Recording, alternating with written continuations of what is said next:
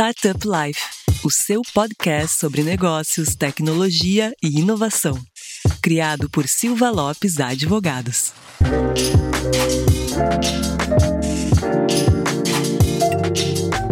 Fala galera, meu nome é Lion Lopes e está começando mais um Startup Life, o seu podcast sobre negócios, tecnologia e inovação. Como sempre, está aqui na bancada junto comigo a minha amiga Cristiane Serra. E aí, Cris, tudo certo? Tudo certo e bem-vindo de volta, Lion. Lion, que no último episódio cedeu gentilmente seu espaço na bancada para a gente fazer um episódio super especial sobre mulheres na tecnologia, em homenagem ao Dia da Mulher. Então agora ele retorna. É, vocês sempre estão me excluindo nessas datas aí, né, Cris? Eu tô anotando aqui no caderninho. Olha, só quero te dizer que já tem rumores aí de que a Daniela quer te derrubar e assumir o teu lugar no podcast. Só pode, só pode. Então, um recado importante antes da gente revelar qual é o nosso tema de hoje. Não esqueça de acessar o nosso portal startuplife.com.br para notícias e informações sobre o ecossistema e também nos seguir no Instagram, startuplifeoficial, nos seguir no Spotify ou na sua plataforma de preferência. E no episódio de hoje, nós vamos descobrir o que se passa na cabeça de quem atua em fundos de investimento para o ecossistema de tecnologia e inovação. Isso mesmo, a gente vai revelar os segredos desses investidores e desmistificar alguns mitos. E Lion, conta para os nossos ouvintes quem está aqui conosco hoje. Isso mesmo, Cris. E para a gente seguir o nosso padrão, a gente está chamando aqui uh, dois fundos de investimento super referência e que são vizinhos aqui do Rio Grande do Sul, são de Santa Catarina e Paraná, uh, ah, para falar um pouco sobre VC. Lembrando que aqui já passou a Astela também junto com a gente para bater um papo, já passou a Murepinho também aqui para falar um pouco mais sobre uh, investimento anjo, mas hoje a gente vai ter um papo específico sobre VC e eu quero chamar aqui para se apresentar um grande amigo, uh, colega de ecossistema aqui do Rio Grande do Sul, mas ele foi um pouco mais inteligente do que eu e se mudou para Santa Catarina, que é meu grande amigo Zé Augusto Albino. E aí, Zé, tudo certo? Tudo ótimo, né, Lael, Cris, tudo bem, pessoal? Primeiro, obrigado pelo convite, é uma honra estar participando e como grandes parceiros históricos aqui do ecossistema. Sempre é um prazer aí estar acompanhando, acompanho o podcast, realmente muito alto nível, então é uma honra uma honra estar aqui. Eu fui para Floripa, tô morando em Floripa, mas continuo ainda com, com o ecossistema gaúcho no coração, tenho vindo para cá, mantenho apartamento em Porto Alegre, porque a nossa atuação uh, é nacional, na região sul como um todo, mas eu vou continuar dando uma atenção especial ao nosso ecossistema aqui de, de do Rio Grande do Sul, Porto Alegre, como, como um todo. Então, mais uma vez, obrigado pelo convite e é ótimo estar aqui com o meu sócio Adonai. Isso mesmo, e aqui fazendo parceria com o Zé tá o Adonai. E ambos são co-founders da Catarina Capital. E daí, Adonai, se apresenta aí para a galera e abre espaço para vocês dois também falarem um pouquinho mais sobre a Catarina Capital. Bacana, é, muito obrigado pelo convite, pela iniciativa. É um prazer estar conhecendo e conversando com vocês, o Lion e o Cris. Bom, o Zé já, já é de casa, né? A gente já tem já um. É, comecei minha, minha jornada aí no, no mundo de investimentos aí quando trabalhando lá na, na CRB na época, em Porto Alegre, aí, então tive bastante oportunidade de interagir no, no mercado, no ecossistema eh, aí do Rio Grande do Sul.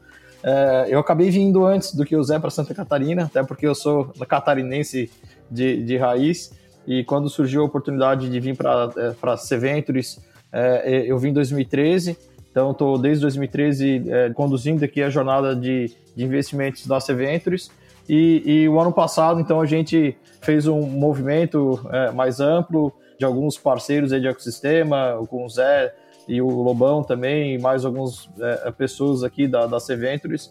A gente acabou criando a Catarina Capital, é, e e eu tenho tido um papel mais relevante aqui dentro desse contexto é, direcionado aos veículos de venture capital da, da própria Catarina e da C-Ventures e, e também tem um papel é, híbrido aí como co-founder da Catarina, mas também exerço o papel de diretor de investimentos da C-Ventures. Então é um arranjo que a gente acabou fazendo para dar sequência para a jornada de produtos de venture capital.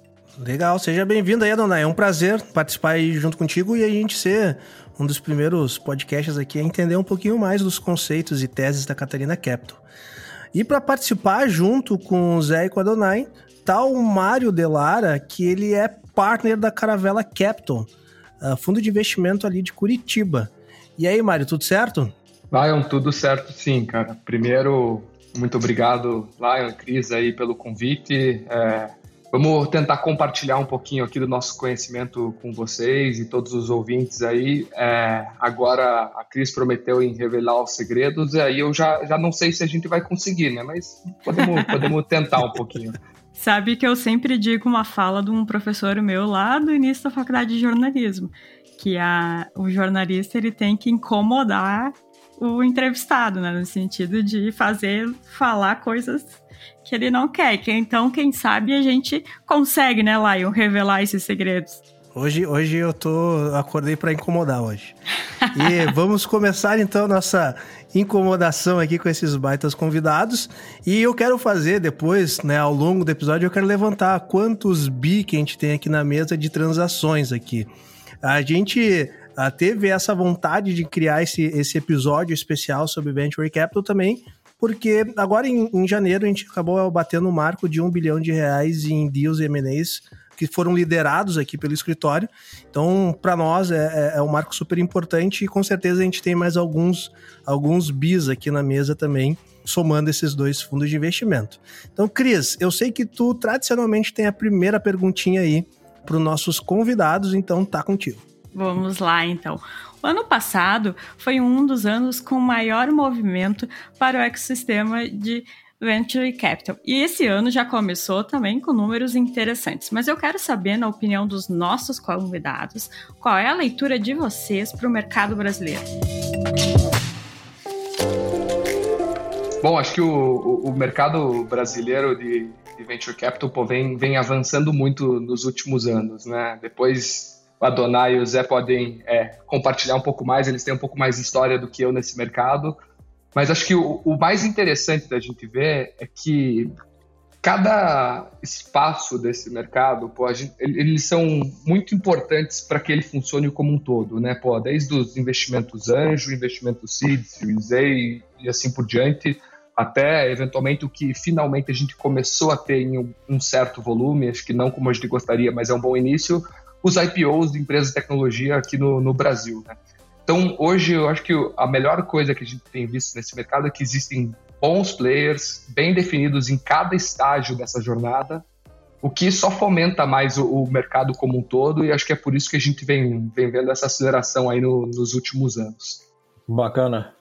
É, mas a minha visão é o, o mercado está vivendo talvez um dos seus melhores momentos, né? Porque a gente tem tido um, um, crescimento de forma bem relevante, né? Das duas pontas, né? Que a gente fala tanto do no aspecto dos investidores, né? Cada vez mais investidores e cada vez investidores mais qualificados exercendo esse papel e, e atividade, né? E, e por um lado e também o custo de capital atrativo para que possa fazer, digamos, essa roda girar.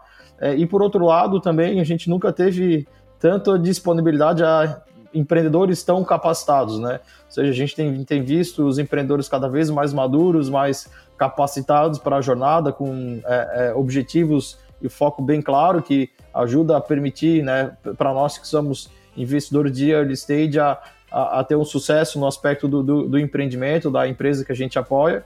E, então, eu acho que o, esse, digamos, é, é, fartura que a gente brinca aqui, né, de, de, IPOs no mercado, ou seja, quando a gente começou essa a, a jornada de investir em, em, venture capital, né, a gente tinha basicamente duas alternativas de saída, era a TOTS ou Links, né, e a, a Links já foi adquirida, a TOTS continua fazendo aquisições como a de hoje importante, né, é, mas hoje tem muito mais alternativas, tem muito mais caminhos, né, os players internacionais têm tem olhado o Brasil também atrativo pelo custo de capital, né? Embora o real não está valendo muito, mas para quem é de fora é, é, facilita bastante. Então, acho que é, é uma felicidade a gente estar tá vivendo aí talvez um dos melhores momentos aí para a indústria de venture capital do Brasil. Não, eu acho que o, o Mário falou da ponta do capital, o Adonai falou do capital e do empreendedor, das saídas. Uh, para contribuir, eu acho que é o que realmente vai tá fazendo movimentar essa máquina, que vai fazer movimentar essa máquina cada vez mais forte, é a ponta do consumidor, né? Seja pessoa física ou pessoa jurídica, o que a gente teve de evolução nos últimos anos e a explosão por conta da pandemia é incrível. Hoje, qualquer um fala de e-commerce, todo mundo fala de compra online, todo mundo pensa em pedir delivery, de comprar via marketplace.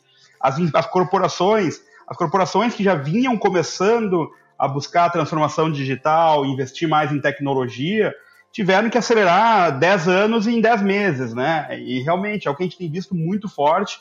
Hoje, uma, uma grande corporação, seja uma, uma, de setor tradicional ou de um setor mais novo, o, o executivo, o CEO, que não está discutindo transformação digital ou como está capturando essa onda, ele está com o emprego dele sob júdice, né? Então, realmente, acho que a gente bons empreendedores, apoiado por capital e a demanda muito aquecida por essas tecnologias, eu acho que estamos criando aqui uma, uma um, realmente um ecossistema e uma máquina que começa a girar e se retroalimentar, né?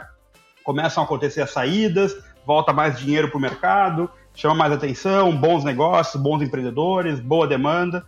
Então, acho que a perspectiva é, é incrível aí para os próximos anos. Eu quero fazer uma, uma perguntinha aqui um pouco capciosa para dar uma apimentada no nosso debate aqui, pessoal. Eu já ouvi dizer, tá?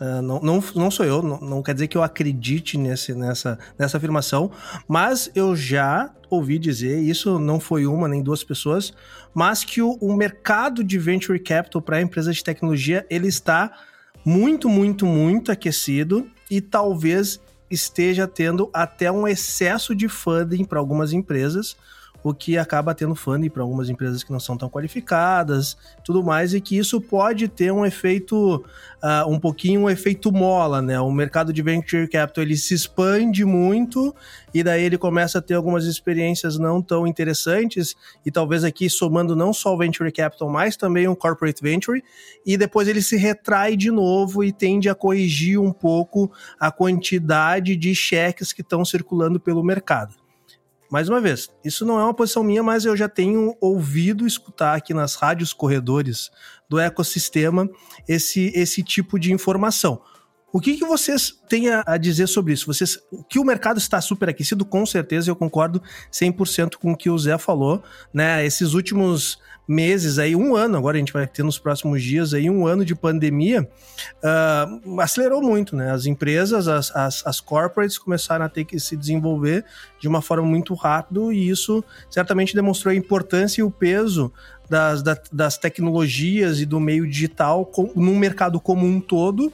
Então, quem tem dinheiro está começando a investir em novas oportunidades. Daí a gente vê aí os mercados de aquisição super aquecidos, como a Local Web, que botou o carrinho de mercado na rua e começou a fazer uma série de aquisições. A própria TOTS, que a gente falou recentemente, eh, o Mário comentou eh, anteriormente, que fez uma aquisição bilionária agora da RD, eu quero falar um pouquinho mais sobre isso depois.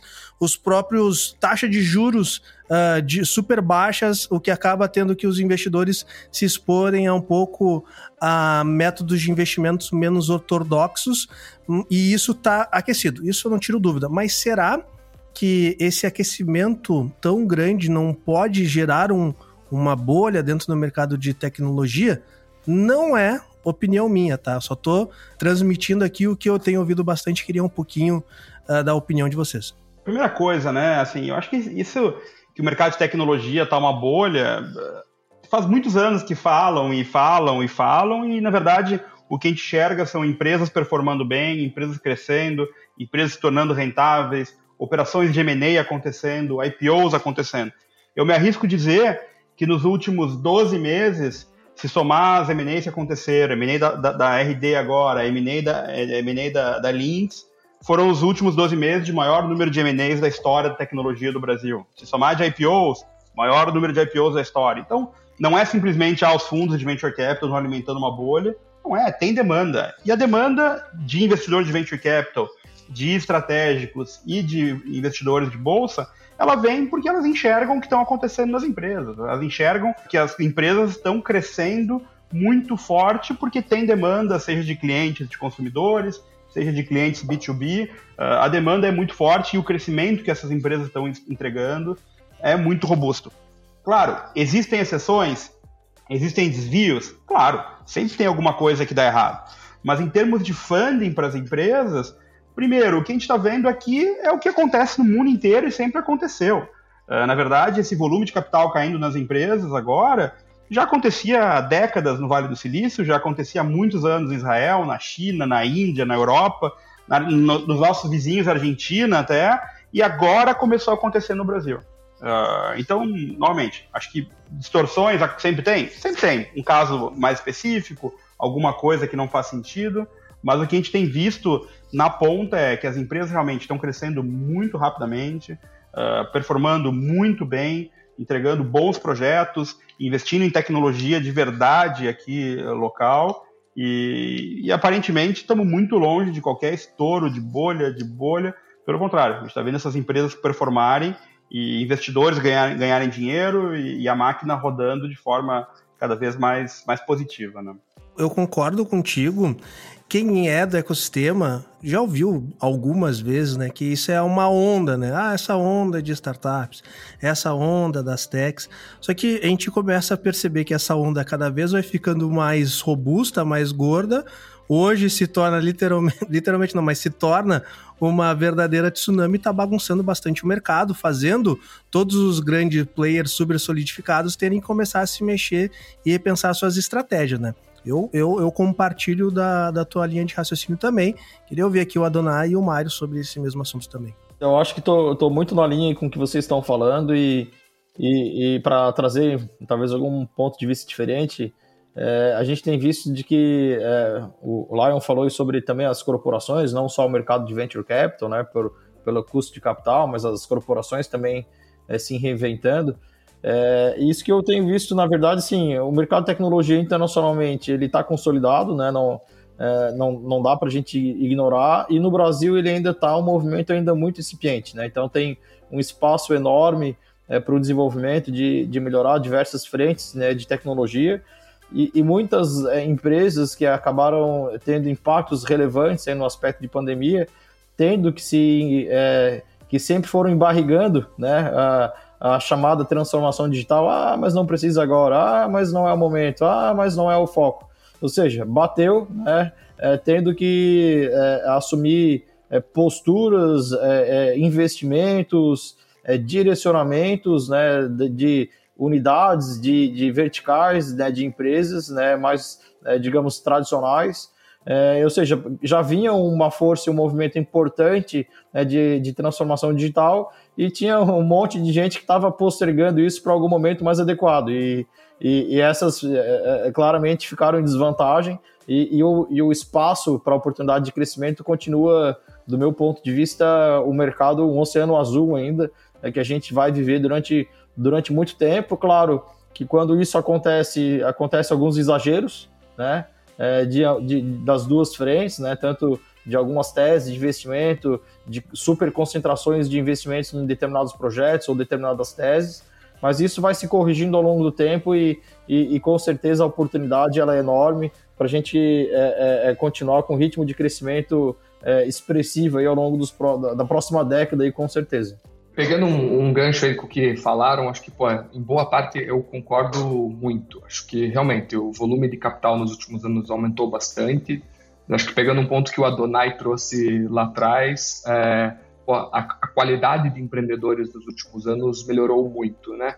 E acho que isso muito derivado a pessoas que já ou cumpriram uma jornada completa ou quase completa em alguma outra startup que hoje já está bem grande, que, o que dá uma, uma grande bagagem então eu, eu vejo muito que, assim, o, o Lion falou, será que isso aqui não é uma mola, não, não vai retrair daqui a pouco?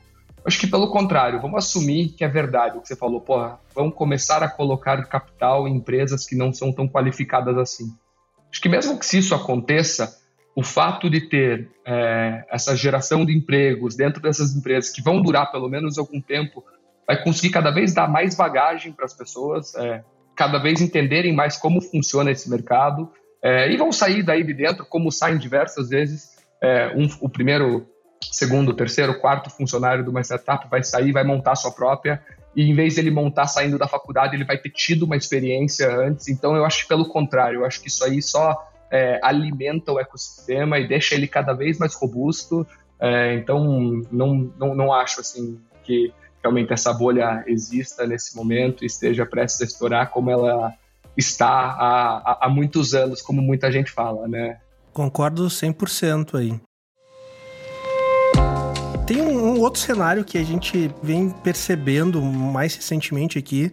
Logicamente que quando a gente fala em venture capital, quando a gente fala em mercado financeiro, isso são vários roubando aqui uma, uma frase que o Zé falou num painel que a gente participou junto, que ele falou que são vasos comunicantes, né? É, ele levanta que negociação né, em venture capital, negociação de deals são vasos comunicantes, tu aperta de um lado, né, vai, vai aumentar a pressão de outro. E quando a gente fala em mercado financeiro, em venture capital, tudo isso, eu, eu acredito muito que também são vasos comunicantes. E eu tenho percebido dos últimos anos para cá, isso se tornou mais relevante em 2020 para cá. O, o, o, Zé acabou de até deu uma pitadinha sobre isso, mas eu queria trazer uh, ah, para a gente uh, evoluir um pouco mais a conversa nesse assunto, que é sobre a valorização do dólar frente ao real. Uh, agora não sei se foi o Zé ou se foi o Adonai, não me lembro, mas que quem comentou isso. Vocês enxergam que hoje o Brasil, por estar em um ambiente onde, sim, as startups que estão tendo agora, que estão surgindo, são, um, são mais maduras, a gente já está tendo os founders de segunda geração, que já fizeram seu exit, estão começando novos negócios, somado a uma desvalorização uh, do real frente ao dólar, vocês enxergam que o Brasil se torna um mercado, vamos dizer assim, atraente para o capital estrangeiro, onde ele possa vir aqui, aplicar o seu capital aqui uh, em startups que se entende que tem uma, uma excelente qualidade dentro de um mercado uh, brasileiro que né, todo mundo sabe que é um mercado super atrativo por questão de, de maturidade, questão também de tamanho de mercado. Vocês enxergam que a gente vai ter um movimento crescente nos próximos anos de a gente ter venture capitals estrangeiros investindo em, em, em negócios locais aqui? Ah, eu, eu acredito que sim. Eu acho que hoje em dia, né, em pandemia, não, não tem mais essa questão de bairrismo local e, e as oportunidades estão em, nascendo em qualquer local aí, de, independente do aspecto de, de, região. Agora, assim, no Brasil, a gente tem um mercado que ele é gigante, né? É, de fato, é um país com proporções continentais e e dentro desse aspecto de, de América Latina é, é, o grande, digamos, direcionador de, do, do, mercado em si. Então, eu acho que continua em termos de oportunidade. De fato, a gente acaba se tornando atrativo para internacionais pela questão do câmbio. Então, é, tá barato, né? Tá barato comprar market share de uma certa forma no Brasil. É, porém, né? Porém, a gente está falando de Brasil, né? Não é para amadores. Nessa semana passada aí, seja, um monte de, de novidades aí, é, políticas e, e, econômicas e fiscais que deixa qualquer um de cabelo em pé, né? Então, ou seja, é, quer vir, vem, tem espaço, né? Tem, os, tem profissionais muito bem qualificados, tem empresas super maduras e bacanas, mas assim, não é para amador, é, vai exigir no mínimo bastante estômago aí é, é, e, e né, para poder entender como é que funciona o mercado local e, e de repente, é, é, em vez de fazer um grande movimento, começar com uma empresa menor, uma startup é, que é mais flexível, que está mais, é, digamos, digitalizada nesse contexto de atualizada também, facilita bastante um pouco esse processo, mas, ou seja, é Brasil, né? Eu, eu, acho que pô, nos últimos anos a gente tem visto assim, já que cresceu muito já o volume de capital estrangeiro e investimento em, em VC no Brasil. É, até falando por, por experiência própria que dentro do nosso fundo, apesar de não ter sido tese zero foco, nós temos alguns investidores estrangeiros, é, rede de relacionamento nosso que estava curioso com o Brasil, é, sabia que a gente estava montando fundos, falou, porra, eu, que, eu quero participar, eu sei o que está acontecendo, não entendo de VC, é, mas o Brasil está tá indo bem. Então, é uma visão que nos surpreendeu muito quando estávamos levantando o fundo. É, e, e, aí, quando a gente olha para o ecossistema brasileiro, a gente não vê ainda é, grandes fundos nacionais consolidados mais na, no estágio de growth. Então, a gente ainda é muito dependente desses fundos estrangeiros que estão vindo para cá para fazer esse, esses estágios de investimento. Né? É, o que acontece e aí acho que é, é, como o Adonai falou, assim, é, sempre tem o, o macê, né? O, o, problema é que hoje, vamos assumir que uma empresa brasileira está fazendo, sei lá, 6 milhões de reais mês de receita, o que pô, foi uma, uma batalha gigantesca para poder chegar até aí. Ela vai estar tá competindo com uma empresa americana que está fazendo um milhão de dólares é, mês. E assim, elas, na visão do VC americano, estão no mesmo, mesmo ponto, porque ele está pensando num exit em dólar lá fora. É, então, pô, é, a gente sabe que é muito mais difícil trazer uma empresa a 6 do que a 1. Não que a 1 seja fácil, né? Mas a gente começa a concorrer com empresas em, em estágios muito mais early é, e o VC acha às vezes mais barato, entende? Então começa a ter uma concorrência meio desleal também por causa do câmbio, né? Ao mesmo tempo que fica barato vir para o Brasil, porque o real está tá desvalorizado, é, essa questão de, de, revenue das companhias, né? Você tem uma distorção muito, muito grande aí também no mercado. E tem um outro, um outro lado da moeda, né, Mari, nesse sentido que hoje a gente tem bastante fundos brasileiros uh, que estão estruturados nos Estados Unidos e possuem funding estrangeiro, né? Uh, o que acaba a gente trabalhar em dólar hoje acaba sendo super atrativo para todo mundo, né? Para quem está recebendo, para quem está fazendo captação para criar um fundo e fazer o, o, seu aporte por todos esses argumentos que tu trouxe também. Vocês acham que esse é um movimento que vai aumentar no Brasil também, de, de fundos brasileiros criando seus veículos de investimentos baseados nos Estados Unidos e ter um, um acesso ao capital americano em um, e, se, e, e tendo funding de dinheiro uh, americano direto investindo aqui em empresas no Brasil, como é Canary faz isso e, e, todo mundo sabe de mercado, a Indicator Capital faz algo nesse sentido também. Vocês enxergam que esse, que esse formato vai, vai, vai expandir também no Brasil? Lion, eu vejo duas coisas nesse sentido aí. Acho que a primeira é questão de disponibilidade de capital, né? Acho que sempre o, o mercado de investidores em VC fora do Brasil acho que está mais maduro, né? É, os investidores brasileiros estão cada vez entendendo mais, mais disposto a correr esse risco, mas antigamente era muito fácil o cara ficar sentado em casa com o dinheiro no banco rendendo 12, 15% ao mês, né? Acho que isso traz a, a, mudança dessa taxa de juros traz que o, investidor procure outras alternativas, então estão se aprimorando, né? Mas acho que o ponto mais importante e, e o principal ponto do porquê que os, a maioria desses fundos acho que é estruturado fora é, é pelo fato de que os fundos que fazem later stage estão baseados fora, como eu citei antes, e a burocracia para fazer tudo isso é, hoje, para você virar uma gestora no Brasil, levantar um FIP e começar a fazer esses investimentos e aí tentar competir com contratos que são feitos lá fora, é totalmente desleal. Assim, acho que o Brasil está muito atrasado nessa parte regulatória. É, nós mesmos somos um fundo novo, temos dois anos, tivemos muito essa dúvida: pô, vamos montar no Brasil a estrutura ou vamos montar fora? É, tem vários dias que eu estou aqui gastando, vocês como advogados sabem, porra, 300 horas para discutir uma cláusulazinha que pô, não faz sentido para mim, que eu gostaria de ter montado a estrutura lá fora. É, mas acho que esse é o principal motivo. Assim, você traz mais segurança para o investidor, você tem mais agilidade na hora de fazer seus investimentos e tem mais disponibilidade de capital também. Eu já ouvi o Zé falando que jogar em casa é mais fácil do que jogar fora de casa. É, tem, esse é uma, uma falsa memória, Zé, ou, é, ou, ou lembrei certinho? Não, é verdadeira, é verdadeira, é verdadeira. Não, vamos lá. Primeiro respondendo isso. Eu, eu concordo com, com o Mário, eu acho que tem algumas coisas, mas também não é tão simples assim. Pega no, nossas operações que são onshore e são offshore, eu vou dizer que o tamanho dos contratos das operações offshore elas são muito maiores. Eu acho que a grande diferença é que tu já tem temas muito mais apaziguados lá fora, né? Os advogados estão mais acostumados. Todo mundo é mais acostumado com minutas padrões. Sem querer falar mal de advogado, né, Lion? Mas assim, é, não tem muito espaço para invenção, porque, cara, todo mundo faz desse jeito, já aceita. Eu acho que cada vez mais vai acontecer isso no Brasil também. Eu acho que é, é vai, vai, vai, acontecer, tem que acontecer. Uh, por mais que realmente a segurança jurídica lá fora seja, seja muito melhor. Então, acho que tem, tem prós, tem contras. Eu acho que também, muito no early stage, é caro tu botar uma estrutura lá fora. Uh, no early stage é melhor botar um FIP. O FIP está bem flexível pra, em relação a isso. Então, acho que a gente gosta de jogar em casa. Uh, eu acho que é uma facilidade aí para os empreendedores, uh, tanto conosco, ou com, a, com Caravela, ou com outros fundos que sejam FIPs.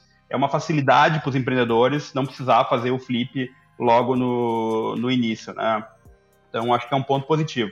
Em relação à vinda de investidores, aí tanto investidores direto nas empresas como investidores nos fundos, eu acho que no final do dia o mercado vai onde estão os retornos, né? É, eu acho que isso vai acontecer, é isso que tem que acontecer. É, eu acho que cada vez mais a gente vai ter mais grana de gringo, e não só de gringo, grana privada, de investidor institucional, de, do que for, se os retornos forem positivos, né? Então, eu acho que essa safra de sucesso de IPOs, de vendas, etc., ajuda. Na hora que o gringo vê que, pô, eu investi lá num fundo, no fundo da, da Catarina, uh, eles me retornaram um retorno melhor do que eu tive na, no fundo da Índia, ele vai querer investir mais no Brasil. Se a gente entregar um fundo menor do que o cara teve na Índia, o cara não vai investir no Brasil. Então, acho que a grande diferença é essa. O Brasil é uma oportunidade gigante, mas a gente vai jogar no joga no mesmo campo que todo mundo. O cara vai comparar o Brasil com a Índia, com a Rússia, com a China, com o Vietnã, e aí o único jeito de entregar isso é retorno. Então, quando a gente olha esses IPOs acontecendo, essas, essas boas operações como essa da RD acontecendo, que a gente sabe que tem investidor internacional participando, uh, eu acho que é ótimo, porque a gente sabe que é mais retorno vindo, mais investidor feliz e mais investidor querendo botar mais capital futuramente aqui no país. Né? E falando um pouquinho então do lado do empreendedor, uma das dúvidas mais comuns na cabeça dos empreendedores, e lá e vamos ver se a gente consegue arrancar algum segredo deles agora, é como é feita a escolha das empresas que serão investidas. A gente sabe que não tem uma regra única, né, para todos os investidores. E por isso, Zé, queria que tu contasse para gente como se dá esse processo dentro da Catarina Capital fazendo um complemento aqui à pergunta da Cris, que né, essa pergunta sempre vem, que nem o Zé estava falando anteriormente, mas aproveitar também, porque isso está diretamente ligado à tese de investimento de cada um. Então, se vocês Exatamente. puderem aí falar um pouquinho da, já da tese da Catarina, o Mário falar um pouquinho da tese da Caravela também, acho que fica um, um, uma resposta mais completa e a gente consegue entender um pouquinho melhor essa, essa questão aí eu vou dar uma visão geral. Eu acho que o, o, o Lion matou a charada, né? Eu acho que ah, o que, que os fundos buscam depende do fundo, primeira coisa, né? Tem fundo que gosta de, de pizza de calabresa, fundo que gosta de pizza de quatro queijos. É, é, todos aqui somos seres humanos com gostos pessoais e teses de investimento completamente diferentes. É, como também o estágio de investimento muda muito, né? O que um investidor seed ou pré-seed busca de uma empresa é completamente diferente do que um investidor série D busca de uma empresa. Né? Então, é, primeiro que não, não tem muito isso de. A primeira resposta é: não tem isso do ah, o que, que os fundos buscam. Depende. Uh, e depende claramente da, do estágio de investimento, da tese do investimento e de opiniões e visões pessoais. Então, fazendo isso, vai ser ótimo escutar o Mário e o Adonai falar um pouco das teses aí dos, dos fundos. Eu, já deixo o Adonai falar aí, mas eu vou ter que entrar aqui agora, né? Eu acho que Zé, você matou a charada, né? É, pô, a, a, nós, e vamos falar um pouquinho mais sobre isso, pô, vamos contar um pouquinho da tese de cada um, e toda vez que a gente vai falar com alguma startup, acho que a gente tem que fazer a nossa tarefa de casa, de entender realmente, pô, qual é o mercado que ela está, o que eles estão fazendo, quem são os concorrentes, etc., mas eu, eu canso de falar isso para os empreendedores também, principalmente mais, mais early stage, que é um cara que não está tão sofisticado ainda, né?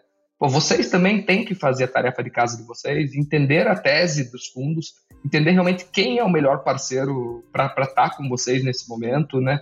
Aonde você quer chegar, como você quer fazer, porque é, é isso. Eu gosto de pizza de calabresa, o Zé gosta de mozzarella e. e tem gente não gosta de pizza, né, mano? E tem gente que não gosta de pizza, né? Aquele maior clichê do mercado que é, porra, sociedade é um casamento. E, e é mesmo, gente. Então, tem que escolher o parceiro certo. Acho que, graças a Deus, está num momento hoje de mercado que tem bastante capital disponível. Então, acho que assim como os fundos fazem o trabalho de, de escolher em quem vão investir, as empresas têm que escolher quais fundos que elas querem que investam nelas. Acho que isso é um trabalho, Sim. pô, uma via de mão dupla. Com certeza. Vamos lá, as teses. Agora a gente quer saber das teses. Vamos às teses, então, para o pessoal já conhecer as de vocês, né? É, escutem aí as teses, pessoal, e não, e não fiquem flodando o e-mail da galera se está fora da tese, tá? Então, eu não quero ser responsável por flodar o e-mail da Caravela e nem da Catarina com, com furada aí que está fora da tese. Então, anotem, se isso se encaixar dentro da tese, a gente vai fazer uma ponte aqui para conectar vocês junto com a galera. O, a gente tem uma tese aí bem definida, né? De o nosso foco é de fato é early stage e, e, e no fundo um a gente teve uma, uma experiência super bacana de ter empresas de diferentes setores, né? Diferentes estágios, é, diferentes perfis de investidores, de, de empreendedores. Então, é, é no fundo 2 a gente tem é, falando do estágio, é, de fato a gente continua com aquele direcionamento bem no, no, no, early stage, mas a gente tem então setores né, de é, indústria 4.0, smart devices, aplicações para logística, smart cities, energia, soluções para saúde, agricultura, logística. É, acaba ficando um pouco amplo, mas é um. Falando um pouco rápido aqui, mas, ou seja, é, tem bastante é, frente aqui que acaba se é, enquadrando dentro da nossa tese de investimento. o que, que a gente descobriu ao, ao longo da, da, jornada do Fundo 1, é, e a gente vem é, qualificando isso para o Fundo 2, é, o que, que a gente não vai investir, né, ter bem claro, né? Então, o que, que é o corte de, de claro, ou seja, eu tenho que primeiro aprender a dizer não, para depois eu começar a filtrar aquilo que faz sentido, né? E, e o que, que a gente aprendeu no, no Fundo 1 e, e, que a gente já tem isso bem claro para o Fundo 2 é, um, os empreendedores, né, foi um aprendizado e a gente vem trabalhando com isso. Então, é, tá, quando a gente fala de empreendedores, é empreendedores, é mais de um, ou seja, a gente não entra em, e, e não pretende iniciar um processo de avaliação em, em empresa de um único fundador, né? E a gente brinca aqui, né? Se não conseguiu trazer um sócio, como é que tu quer trazer um, é, um sócio operacional? Como é que tu quer trazer um sócio investidor, né? Então é, é, é, é um, faz parte do processo da venda também né, é, é, de, de, do, do business. A gente tem muito bem claro o ciclo de maturação dos projetos, ou seja, tudo que tem é, longa maturação, tem aspectos de regulamentação importante, a gente acaba evitando. E pelo volume do, do, do, nosso ticket de investimento, a gente hoje, na nossa tese do Fundo 2, a gente tem uma tese bem definida por dois estágios, a gente fala né, que é o pré-seed, que a gente fala que é um, um cheque de 500 mil até 2 milhões de reais para um primeiro estágio. E, nesse estágio o papel também é, embora a gente tenha um processo de avaliação super maduro, né, eu acho que, o, como o Mário falou, estudar um pouco da tese do, do, do investidor é importante também, mas o que a gente aprendeu é, o risco do empreendedor nesse primeiro estágio ele é muito importante, né? Então a gente acaba é, fazendo um cheque até para entender um pouco a capacidade de, de é, entrega desses empreendedores e a gente permite, então, a, a, a fazer rodadas de follow-on é, para os empreendedores que tiverem com boa capacidade de execução, né?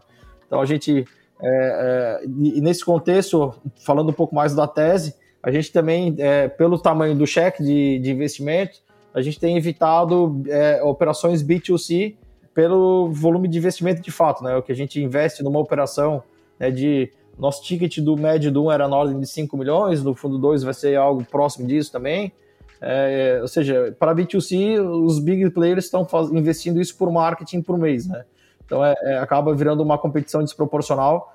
É, então a gente é muito eficiente no capital e, e nesse contexto a gente consegue. É, o empreendedor, a gente fala que ele tem é, dois grandes desafios né, quando ele acorda de manhã: é capacidade de execução e capacidade de captação de recursos para continuar a, a jornada de crescimento. Né? E com a gente, a gente, a gente fala, não, se tu continuar entregando na né, execução, a gente continua é, nos ciclos do, da, das rodadas do follow-on, é, permitindo né, o investimento, a continuidade do, do projeto. Então, é, foca bastante na execução, que executando a gente é, consegue ir, ir, alinhando o projeto para fazer as rodadas de follow-on. Então, o nosso target inicial é de rodada de 500 a 2, é podendo fazer follow-on de 3 a 8, até 10 milhões por empresa, mas é, é, a gente tenta passar um pouco desse ciclo. É, essa jornada é, é, é importante também, um aprendizado junto com os empreendedores, né, para poder é, a gente fazer as próximas rodadas e permitir o, o crescimento da companhia a, a, né, a médio prazo. Falei um pouco da tese, falei um pouco do tamanho do cheque, falei. Ah, e tem um, ah, tem um tema importante aqui que eu quase que eu deixo passar, mas no fundo 2 a gente tem um direcionamento aqui de é muito importante é, de direcionamento de investimento para o ecossistema aqui de Santa Catarina. Então a gente está olhando também outros ecossistemas, né? Mas é de fato empresas do ecossistema é, de Santa Catarina é, tem uma certa vantagem nesse nesse ponto, mas a gente está olhando o Rio Grande do Sul, Santa Catarina, é, Paraná e, e, São Paulo de, de, forma mais pragmática, mas a gente pretende alocar uma parte relevante do fundo em Santa Catarina, é, que é um pouco da tese de investir em casa, jogar em casa, a gente conhece, tem capacidade de conhecer esses empreendedores no estágio inicial e, e validando ele ao longo da jornada do empreendedor. Legal. Eu quero falar um pouquinho sobre o ecossistema do sul do país aqui, né? A gente fez um podcast falando, desvendando sobre o ecossistema de Santa Catarina. Uh, participou a galera do Geek Hunters, o pessoal do Asas, foi, foi o pessoal da Darwin, foi bem legal também. A gente entendeu um pouquinho melhor da, da, importância do ecossistema de Santa Catarina e por que, que é tão atrativo para o mercado de investimento. Mas antes de a gente falar sobre o ecossistema do Sul, eu queria ouvir agora do Mário um pouquinho sobre tese de investimento da Caravela, para a gente tentar responder como que os VCs escolhem as startups. Mário, uh, qual que é a, a, a, tese da Caravela, qual que é o, o, o a startup ideal para investimento da Caravela? Legal, legal. Bom, eu vou ter que começar me, me contradizendo um pouquinho aqui, né? Eu mandei todo mundo estudar a tese de fundo e vou abrir falando que a gente tem uma tese super agnóstica aqui, né? Que a gente olha um pouquinho de tudo. Esquece tudo que a gente falou. ah, não, mas, mas é, é, é, verdade. Pô, nós, o Adonai falou assim, nós temos é, single founders aqui como investidos, temos empresas B2C, temos direct to consumer, temos marketplace, temos um pouquinho de tudo, né? Mas vocês vão entender, tem, tem uma lógica por trás disso, né? É, eu acho que é, tentando transformar um pouquinho em números as coisas, sou uma pessoa que gosta muito de números. Nós fizemos oito investimentos ano passado, é, e esses oito investimentos vieram de quase pouco mais de 700 conversas com empresas, né? A grande maioria delas caíram no processo de tamanho de mercado, addressable market, né? Porque que dor você está atacando e realmente quão relevante é isso, né? É, não tenho o número de cabeça aqui, mas eu diria que pelo menos mais da metade. Pô, realmente é, é, é algo interessante, é importante, mas aí entra num, num, quesito que a gente gosta de chamar aqui de lifestyle business, né? Pode ser um business super saudável, pode crescer, o empreendedor pode ganhar muito dinheiro com ele, mas ele não é investível, vamos falar assim, né? que, que nós, como VC, estamos entrando no, em, em, deals que a gente sabe que, pô, nossa tese também, assim como a da Caravela, é super early stage, né?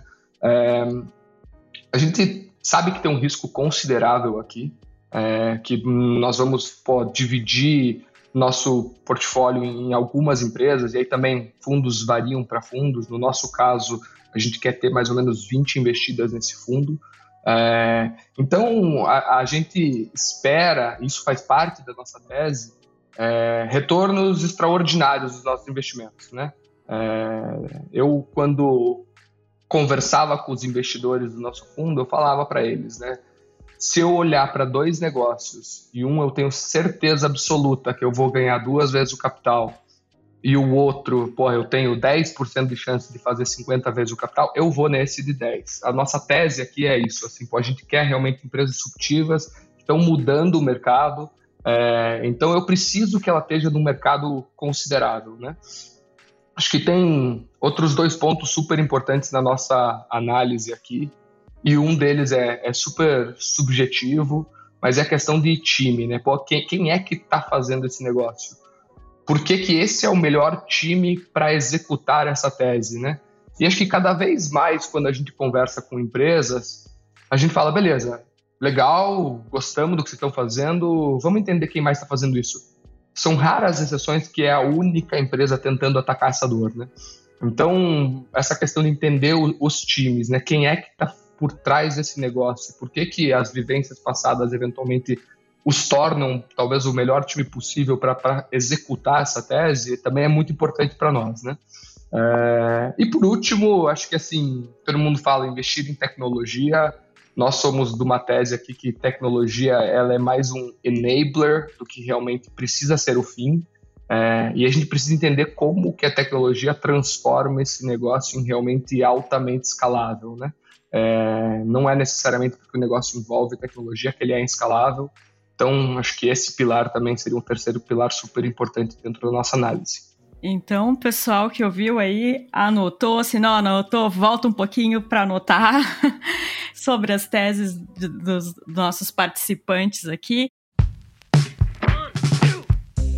E como foi falado sobre Santa Catarina, e eu queria provocar então os nossos convidados, falando, abrangendo um pouco mais, além de Santa Catarina, e levando para toda a região sul, Paraná, Rio Grande do Sul, que é uma região que vem se destacando bastante com grandes empresas. Eu queria entender um pouco qual é a perspectiva de vocês sobre o mercado da região sul versus o mercado de São Paulo, que é o maior mercado brasileiro, né? O primeiro ponto que eu queria dizer, assim, claro, eu, eu acho que Santa Catarina, tá, em termos de escala e amadurecimento, tá, tá, um, tá um pouco à frente. Acho que Curitiba tá fantástico. Se olhar os unicórnios, os grandes cases, aí tá realmente andando, despontando, mas talvez em volume, Santa Catarina é um pouco na frente. Mas eu sinceramente vejo que Santa Catarina, Rio Grande do Sul e Paraná, a região sul como todo, ela tem características parecidas, similares e, e, e, o que mais tem me chamado a atenção é que, primeiro, a questão, uma certa descentralização, né? Então, não é que nem São Paulo, né? São Paulo, além de ser centralizado na cidade de São Paulo, a impressão é que está centralizado em um raio de dois quilômetros, né? Todas as empresas ali, os fundos, estão todo mundo junto, né? Aqui é um pouco menos centralizado, então... Só no condado ali, né, Zé? Exatamente, exatamente. É tudo ali no condado, entre Pinheiros e, e o Shopping Murumbi ali estão todas as, as grandes startups do, do país, ali de São Paulo, né? Enquanto que pega em Santa Catarina, tem muita coisa acontecendo em Floripa, muita coisa acontecendo em Blumenau, em Joinville, até em Chapecó a gente tem visto, uh, no Paraná a mesma coisa, muita coisa nova acontecendo no interior, Rio Grande do Sul também.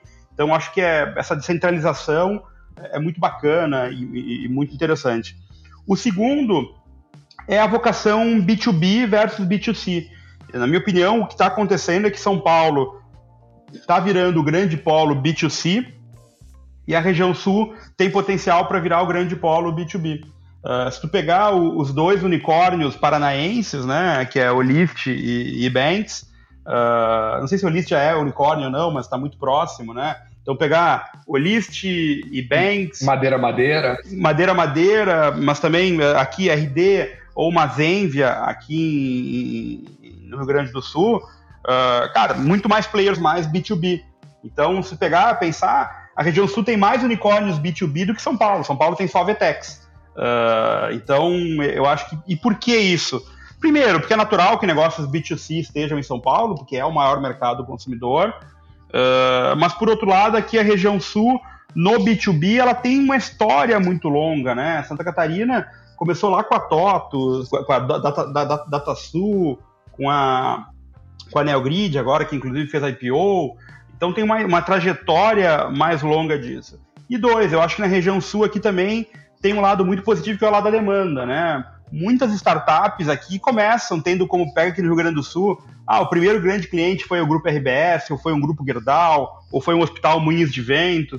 As, as corporações locais acabam por algum envolvimento demandando uh, soluções locais, né? Então, em Santa Catarina a mesma coisa. O cara vende lá para uma VEG, ou vende para uma Bung, para grandes empresas dali. Então, isso acaba retroalimentando esse, essa questão de mercado. Então, em São Paulo, o mercado consumidor gigante, aqui, o mercado mais próximo das corporações, que eu acho que ajuda. Então, uh, isso é uma característica que, que a gente enxerga, e nossa tese é focada para B2B, como a Donai falou. Então, acho que a gente está no meio do, do coração ali B2B de, de negócios no, no, país. Colaborando aí com e trazendo alguns pontos de vista aí do que o Zé comentou, né? Mas é, é, Santa Catarina é relativamente um mercado pequeno, né? A gente brinca que a gente tem um, um, um pouco do, do mindset de, de, Israel, né? Israel, todo empreendedor de Israel já nasce né, com uma visão de, de, de nascer global. É, por quê? Porque o mercado local é muito pequeno. Né? Então, ou seja, o CEO, o fundador da, da startup aqui do ecossistema, ele, ele já nasce pensando numa estratégia de aquisição de clientes remota, num modelo de expansão leve. Por quê? Porque, cara, ele vai ter que. Eh, se ele, se ele crescer rápido localmente, ele domina o mercado e acabou né, o tamanho do mercado. Ele precisa ir para uma jornada de expansão que ele já tem visto outras empresas interagindo desse contexto. Né? Acho que como o Zé falou, né, o, o, o que, que diferencia o ecossistema de Santa Catarina dos demais, que a gente consegue ver que os agentes, né, agentes, a gente fala de empresas investidas, scale-ups, corporações, governos, centros de inovação, é, é, fundos de venture capital, aceleradoras, incubadoras, coworking, universidade, isso tudo né, faz composição do ecossistema. A gente consegue ver esses mesmos agentes nos, nos outros é, ecossistemas, né, no Rio Grande do Sul, é, é, também no Paraná, também em São Paulo, mas aqui em Santa Catarina, de fato, esses agentes eles são mais próximos, né? É, a, a, gente brinca, Floripa é, é pequeno o suficiente para dificilmente duas, três pessoas não conhecer alguém, né? Então, é, é, do mercado. Então, isso facilita bastante, né? E eu acho que tem, é, o desenvolvimento do ecossistema, então é, tem diversos agentes que estão próximos, isso acaba de fato facilitando a comunicação né, e, e, intercâmbio de conhecimento também. É, e uma outra coisa que eu acho que é bem diferente, do, aí já um pouco mais cultural, né, do, do catarinense, ou no limite aqui um pouco mais do nosso espírito do manezinho, é, mas os empreendedores têm um, um mindset, um perfil é, muito colaborativo. Né? Ou seja, em São Paulo, o empreendedor vê outro empreendedor com espírito de competição. Né? Aqui a gente vê no espírito de colaboração. É muito diferente isso, o aspecto de mindset. Então, ou seja, ou seja a gente tem empresas né, do nosso portfólio que conversam com as outras empresas. Então, ah, como é que é o desenvolvimento do marco comercial? Existe um intercâmbio grande, todo mundo se conversa, um tira referência com o outro, que tira referência com o outro, que abre como é que foi feito o processo, que explica os erros e aprendizados. Ah, na área financeira, idem, na área de tecnologia, pô, a gente reúne as diferentes empresas para trocar experiência, é, contratação é, de pessoas agora né, no aspecto de mão de obra. Então, ou seja, existe um intercâmbio é, é, é, e esse espírito colaborativo de, de, de, passar o conhecimento adiante, que ajuda bastante o desenvolvimento do ecossistema. E nos outros ecossistemas, principalmente em São Paulo, a gente vê que é muito mais um espírito competitivo, o empreendedor enxerga o outro como é, potencial concorrente, e aqui o pessoal está mais querendo trocar informação, trocar experiência, e é um aspecto bem é, positivo aqui do nosso é, cultura aqui do, do, do ecossistema empreendedor. Legal, gente. Acho que realmente o, o Adonai trouxe vários pontos super interessantes aí. Assim, acho que é, o mercado de Santa Catarina, eu acho que está muito à frente ainda do, dos outros que a gente tem aqui no Sul. É, e acho que principalmente por um, uma ajuda que teve de todos esses agentes que ele falou, bem, vindo lá de trás. Acho que Curitiba vem correndo atrás, tentando fazer um, um catch-up nisso. Mas o mais engraçado, e, e, eu pô, depois que quero pegar a opinião deles, assim, que acho que você olhando para a pirâmide como um todo, eu acho que realmente o ecossistema de Santa Catarina tem uma base muito maior, mas no topo tem menos empresas chegando realmente a, a ficarem é, enormes ou eventualmente unicórnios, né? Quanto aqui em Curitiba, a, nós tivemos aí, pô, temos acho que é uma base da pirâmide menor, mas temos grandes empresas aí como o próprio Zé falou, Olist, Madeira, Ebanks, é, contabilizei, Pipefy, né? É, então, assim, realmente, acho que uma curiosidade do pessoal que está mais lá para depois entender um pouquinho disso. Mas eu, eu, eu, eu queria completar falando o seguinte, assim, acho que pegando uma frase que veio aí também, jogar em casa é mais fácil, a gente que é do Sul sabe se relacionar mais fácil aqui, acho que o povo do Sul é um pouco bairrista também, é, e, e, e, hoje, quando a gente olha para o nosso portfólio dentro de casa, apesar de ter uma tese nacional, nós temos oito investidas nesse fundo, são duas de Santa Catarina, duas de, do Paraná e quatro de São Paulo. Acho que é inevitável a gente fugir de São Paulo ainda. É, a grande maioria das oportunidades estão nascendo lá. É, a gente tenta, a gente adoraria ter um, um portfólio inteiro aqui, é, mas acho que eu já fico feliz hoje em ele estar tá metade metade. Legal. É, a gente, a gente vê que o ecossistema do, da região sul como tudo, ela vem crescendo bastante, né? Uh, sem dúvida, Santa Catarina, uh, eu concordo com o Marcos, Santa Catarina tem um volume muito grande, tem os seus grandes, os, vamos né, usar um termo aí historicamente usado que eu não gosto muito, mas tem seus grandes campeões que incentivam, né, o, o, a, o nascimento de, de, de, novos negócios. Curitiba veio, uh, vamos dizer assim, na, na linha de chegada final cara, todo ano colocando um grande negócio uh, um atrás do outro, né? Uh, né como o Ebanks, Madeira Madeira, o próprio Papify, o List.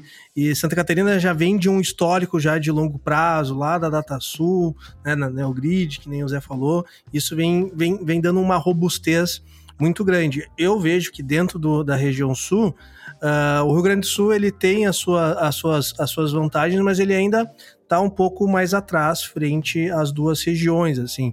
Por mais que talvez aqui no, no, sul tenha mais esses clientes internos que, que o Zé comentou, que pode incentivar bastante essas soluções B2B também, bem interessante. A gente está tendo aqui alguns, alguns cases legais, né? A própria Zenvia, que foi um case bem interessante, a operação recente uh, da Melhor Envio, que foi adquirida pela Local Web. Cara, uma startup do sul do sul, lá de Pelotas, totalmente fora de qualquer eixo, assim, num, num, num valor uh, relevante para o estágio uh, dela, foi, foi, foi bacana. E eu, e eu vejo muito que a região sul somada tá, tá batendo muito de frente com o eixo do país ali uh, e já está muito na frente de outras regiões como o próprio Rio de Janeiro, uh, bate de frente com a região de, de Minas Gerais, do Nordeste já está muito mais acima. Eu acho que se a gente pensar densidade populacional do, da região sul como um todo, ela tá muito bem equilibrada com, com, com a região central ali, São Paulo e Rio de Janeiro. A gente uh, tá, tá, tá fazendo uma boa frente aí, eu fico bem feliz. E não por ser barrista, porque eu não sou sequer nem paranense, nem catarinense, nem gaúcho. Eu sou do Mato Grosso do Sul, mas sou gaúcho de coração. E então eu consigo enxergar isso, que realmente está tá tendo um, um, um, avanço muito interessante. Sem querer ser bairrista, mas também a gente também tem uma questão de barulho, né? De marketing, até pela questão de ter captado investidores, né? Uh, eu também não sou gaúcho, eu me criei, vivi quase minha vida inteira aqui em Porto Alegre, mas eu sou paulista de nascimento, então também não sou tão bairrista, então não sou nem gremista nem colorado. Nem tá bom ser gremista e colorado por agora. Não, mas eu nem, nem quero te falar de futebol porque eu tô ferrado.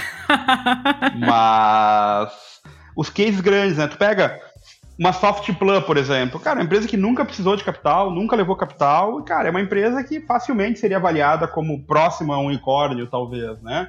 É, vamos falando de unicórnios mesmo, dos quatro primeiros unicórnios de verdade de tecnologia do Brasil, três são gaúchos sabe? A gente esquece, talvez não, não lembre que são gaúchos ou não fez tanto barulho porque não teve lá alguns fundos.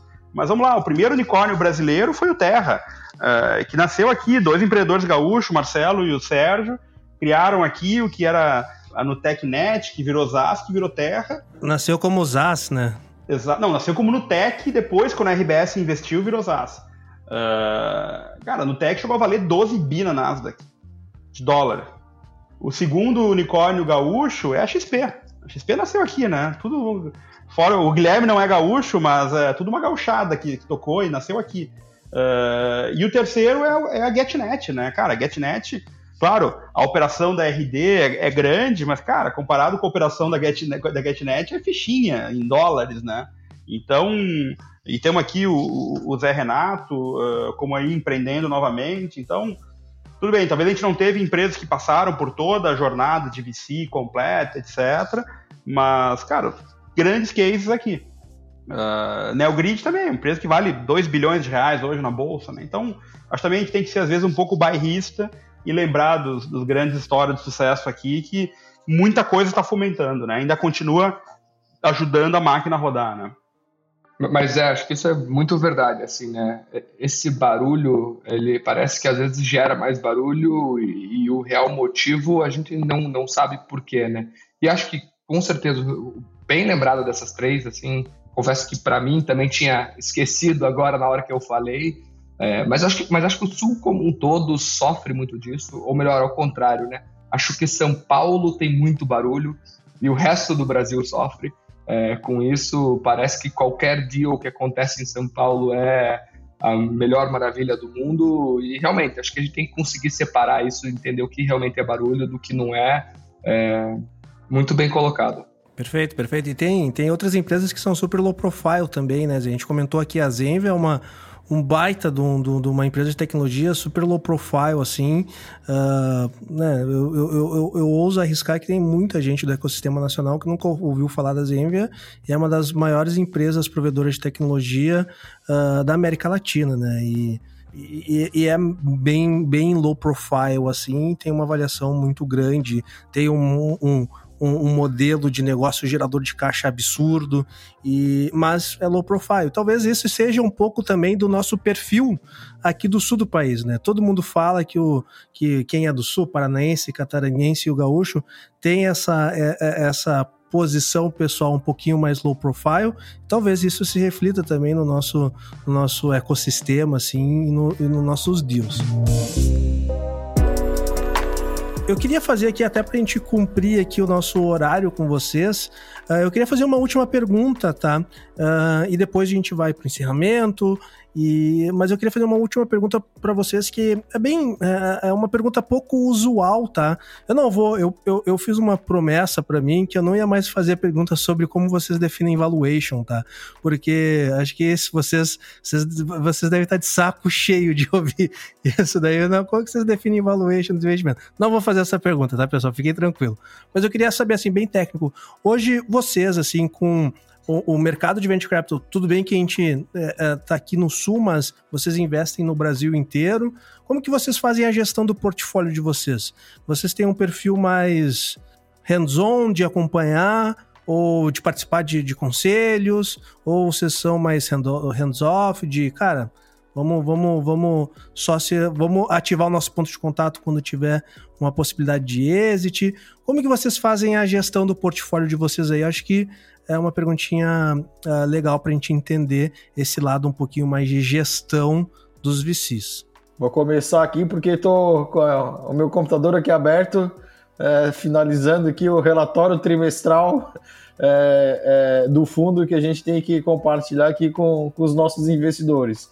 Né? E, e aqui estou atualizando é, é, ponto e vírgula por ponto e vírgula de cada uma das empresas aqui, do, do, do desafio que foi né, o, o, o que a gente tinha no início do ano, né, uma revisão de orçamento em, em todas as empresas, né, umas tiveram impacto positivo, outras negativo, dentro do contexto de, do cenário de Covid, outras impacto um pouco menos, é, é a gente chama um pouco mais neutro, menos relevantes, né, e, então assim, a gente é muito próximo, de fato, é, é, no dia a dia da operação, a gente participa do conselho, no início, é, quando pós-investimento, a gente cria um plano de 100 dias, né, para ajudar a empresa a, a, iniciar diferentes frentes né, da operação.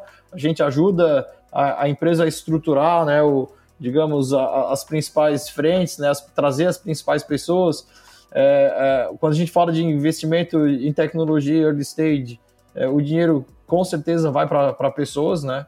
Então a gente vai estar trazendo é, expansão de pessoas ou pessoas mais qualificadas para é, os times à frente do, da, da, do desafio.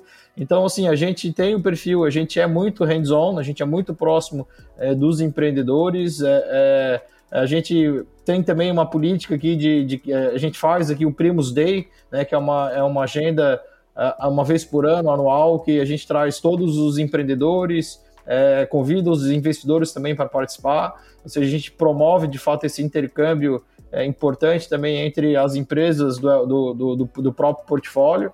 É, e a gente então vai dividindo é, as pessoas que vão acompanhar as respectivas empresas. Na, geralmente a gente trabalha com um time, um par, um time de dois, é, é, quase sempre para quase todas as empresas. Né, um é, conselheiro, um mais observador, é, mas para trazer experiências complementares para a empresa. Em algumas a gente roda um pouco do time para trazer outras experiências, outras tá dando certo, tem funcionado, não tem necessidade, mantém, né? Time que está ganhando não, tenta não mexer muito. Então, assim, a gente é de fato muito próximo é, dos empreendedores, os empreendedores é, têm total disponibilidade para a gente, para diferentes temas. A gente promove, né? Quando uma empresa tem um desafio, tem uma necessidade, a gente também promove esse intercâmbio entre as outras empresas. Nós vamos aprender com quem tá, já passou por esse desafio, com quem já, já passou por esse processo. É, é assim como os nossos empreendedores né, é, é, que hoje já estão maduros também passaram por esse ciclo de aprendizado, né, reconhecem que é, foram beneficiados com essa troca de intercâmbio e eles naturalmente ajudam quem está no, no, ciclo anterior, né, iniciando a jornada. Então é super bacana, a gente é muito próximo, a gente acompanha as empresas, né, quase que todas praticamente mensalmente em agendas, algumas já um pouco mais maduras com agendas trimestrais, mas mesmo assim, ainda nesse intervalo é, de reuniões, a gente troca mensagens, troca informação, a gente vem atualizando é, sempre as operações de forma é, bem pragmática, né? E nesse contexto de pandemia, então a gente também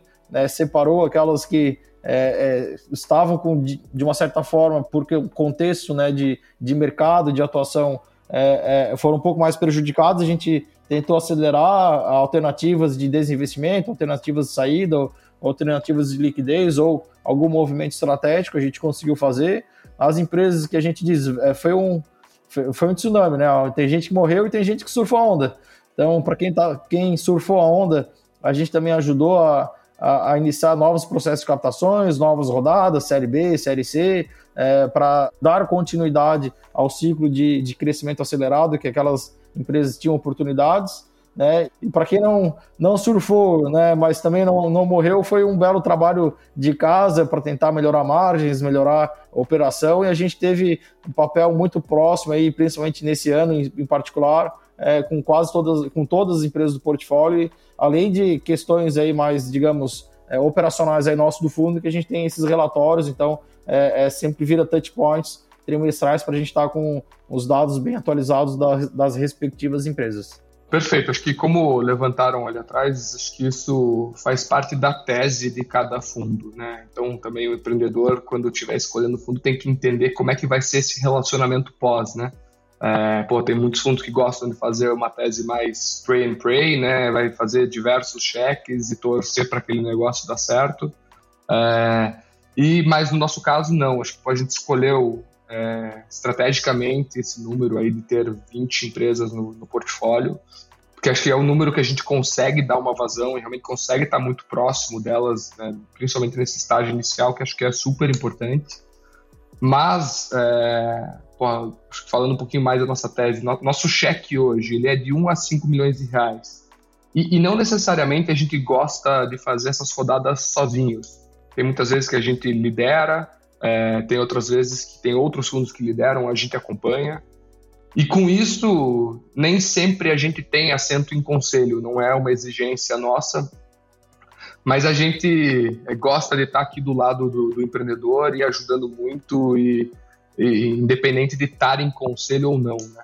Acho que além do nosso time interno aqui, nós temos um time de. Hoje são 20 mentores, que são todos investidores do nosso fundo que acho que trazem expertise super complementares, assim, são todos do setor tecnologia, então, citando alguns nomes, sei lá, o, o do RD Station, é, o Dalvi da Olist, o Francisco Milarte da Rent Cars, o Alessio do Pipefy, essas pessoas trazem, já passaram por muito disso e trazem expertises completamente diferentes para a mesa, tanto que ajudam a gente tanto no processo de decisão de investimento quanto pós, né? É, então, pô, um, um empreendedor é, nosso está com certo problema, conta com a gente, a gente aciona uma dessas pessoas que sabe muito melhor do que eu, que talvez nunca tenha vivido isso, como resolver, ou talvez qual seja o melhor caminho para tentar resolver isso. É, então, é dessa forma que a gente está sempre muito perto das nossas investidas, né? É, não necessariamente em reunião de board, mas trocando muita informação, assim, a gente brinca que nós somos um C-level que está fora da companhia, né? Pô, cutuca a gente aqui que eu vou dar um jeito de resolver esse problema que vocês têm. Legal, pessoal. Pô, chegamos aqui mais um ao final de mais um episódio aqui do nosso podcast. Quero agradecer a todos aí, que eu tenho certeza que a agenda de vocês são, são, são bem apertadas vocês conseguiram liberar um tempinho aí numa noite para a gente bater esse papo. Tenho certeza que a galera a, aprendeu bastante. Tentamos conduzir aqui, saindo um pouco dos, dos velhos, uh, vamos dizer assim, um, as perguntas manjadas de Venture Capital. Tentamos sair um pouquinho desse, dessa pauta e trazer algumas perguntinhas um pouquinho diferentes. E eu quero encerrar fazendo uma, uma perguntinha uh, um pouquinho diferente para vocês também. Vai perguntar de valuation. não, não vai ser de valuation. Essa é mas, a pergunta extra. É, mas geralmente o pessoal pergunta, né? Bah, se a startup quer receber, procurar vocês para para receber o investimento, como que faz para entrar em contato? Eu quero fazer a pergunta inversa. Quem quer investir, como que faz para entrar em contato com vocês para participar dos fundos que vocês estão gerindo aí e, pessoal, muito obrigado. Deixem aí os contatos de vocês. Vou começar aqui com a Donai e com o Zé para se despedirem, deixar suas mensagens finais. E, a vez de a gente perguntar como a startup faz para entrar em contato, cara, como que faz para investidores participar do fundo de, que vocês estão montando aí? Vou começar aqui, então, uh, antes de despedir. Uh, os investidores dos fundos de venture capital, uh, até por questões regulatórias, eles são investidores qualificados, né? Então não, não são fundos de investidores de varejo. Uh, então, geralmente, os investimentos mínimos para os nossos fundos oscilam entre 500 mil a 1 milhão de reais.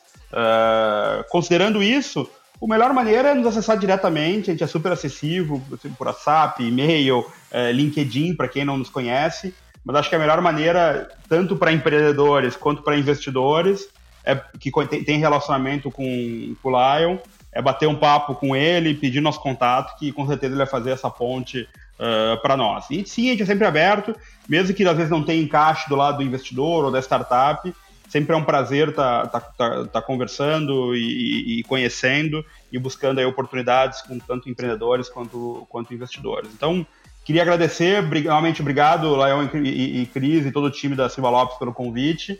Uh, eu ia falar todos os segredos de valuation, mas infelizmente acabou o tempo, então fica para próxima. Mas fica o convite, então, para um episódio só sobre valuation. Esse eu vou ser ouvinte. Aí a gente vai incomodar vocês. Vou falar uma hora só sobre valuation, pessoal. Mas muito obrigado, Zé. Foi um prazer te, te reencontrar aí, ter oportunidade de a gente trocar esse papo aí. Fazia tempo que a gente não conversava. Adonai, deixa aí os seus recadinhos finais também, se despede aí da nossa audiência e agradecer. Foi um prazer te conhecer. Espero aí que a gente troque figurinhas ainda durante muito tempo aí no ecossistema. Prazer enorme em te conhecer, participar do, do programa. Sucesso aí para vocês aí nessa jornada aí de, de, do, do podcast. E bom, a gente usa é, contato uh, arroba catarinacapital.com.br. É, ali a gente pode estar recebendo tanto é, é, perfis de investidores para entender um pouco mais sobre os diferentes produtos que a gente tem, em particular também sobre o fundo de Venture Capital, o Primos 2, que a gente está em processo de captação. Tem também o site nosso, do primo, fundoprimos.com.br. Nesse mesmo e-mail, contato arroba catarina.com.br, a gente pode estar desde recebendo né, os potenciais investidores, quanto também os empreendedores. É, é, eventualmente a gente pode estar conhecendo os projetos, interagindo, né, aqueles que estão dentro da nossa tese, como a gente bem, bem passou. é, então, ou seja, a gente tem um canal de, de, de relacionamento aí para a gente estar interagindo tanto com os investidores quanto com os empreendedores é, ao longo desse, de, dessa jornada. Então, funciona aqui para a gente também e, e, foi um prazer enorme participar do, do programa e, e, e colaborar um pouco com a nossa visão aí do, do ecossistema de Venture Capital. Muito obrigado, Adonai. E para finalizar aqui, uh, Mário, muito obrigado. Foi um prazer te conhecer aí. Parabéns pela iniciativa da Caravela também.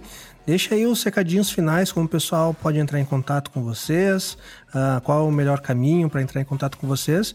E tenho certeza aqui que, que a gente vai trocar muita figurinha aí no, sobre informações de, uh, relevantes aí pode contar com a gente no que for necessário aí também, Mário. Muito obrigado aí, fica aberto aí para os seus recadinhos finais. Lion, Cris, eu que agradeço aqui o convite e poder é, compartilhar um pouquinho do que a gente está fazendo. É, acho que falando, pô, então primeiro de investidores que quiserem falar com a gente, vou puxar a sardinha para o meu lado aqui, vou falar que infelizmente para esse fundo não vai dar mais, já está fechado.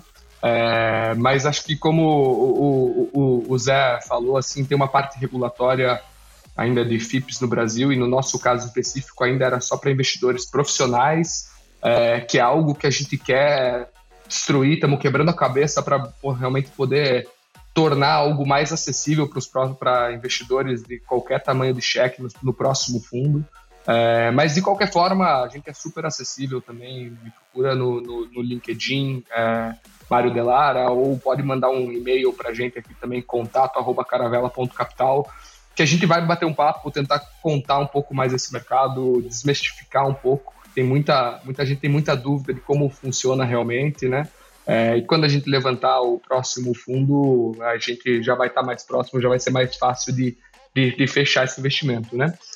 E para empresas que quiserem procurar investimento da gente, também pode ser pelo e-mail. Nós temos um, um, um questionário no nosso site também, se quiser mandar. LinkedIn, Instagram, chega coisa de todo lado aqui, para ser bem sincero. É, mas vou, vou, vou, contar um segredo aqui que normalmente aquele lead mais qualificado que busca alguém que tem um relacionamento, a gente tenta dar atenção igual, mas é o que fecha mais. É, então, tipo, você com certeza tem alguém que nos conhece aí no meio do caminho, pede para ele te ajudar a, a, a, fazer essa introdução, que aí não, não se perde no meio do, do pipe como um todo, né? Viu, Lion, como ele revelou um segredo? É verdade, é verdade. Mário, muito, muito obrigado mesmo. E com isso, a gente vai chegando ao final de mais um episódio aqui do, do Startup Life. Quem ficou com esse gostinho de querer mais informações, eu deixo aqui que a gente também fez um painel há muito tempo atrás, junto com o Zé Renato, com representantes da Indicator Capital da Canary, falando sobre um pouquinho mais de Venture Capital, e daí lá a gente falou sobre valuation, tá, pessoal?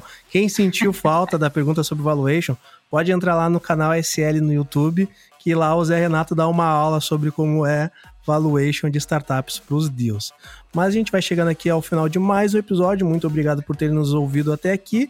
Cris, com certeza nos ouvimos no próximo episódio. Tchau, tchau. Até o próximo episódio.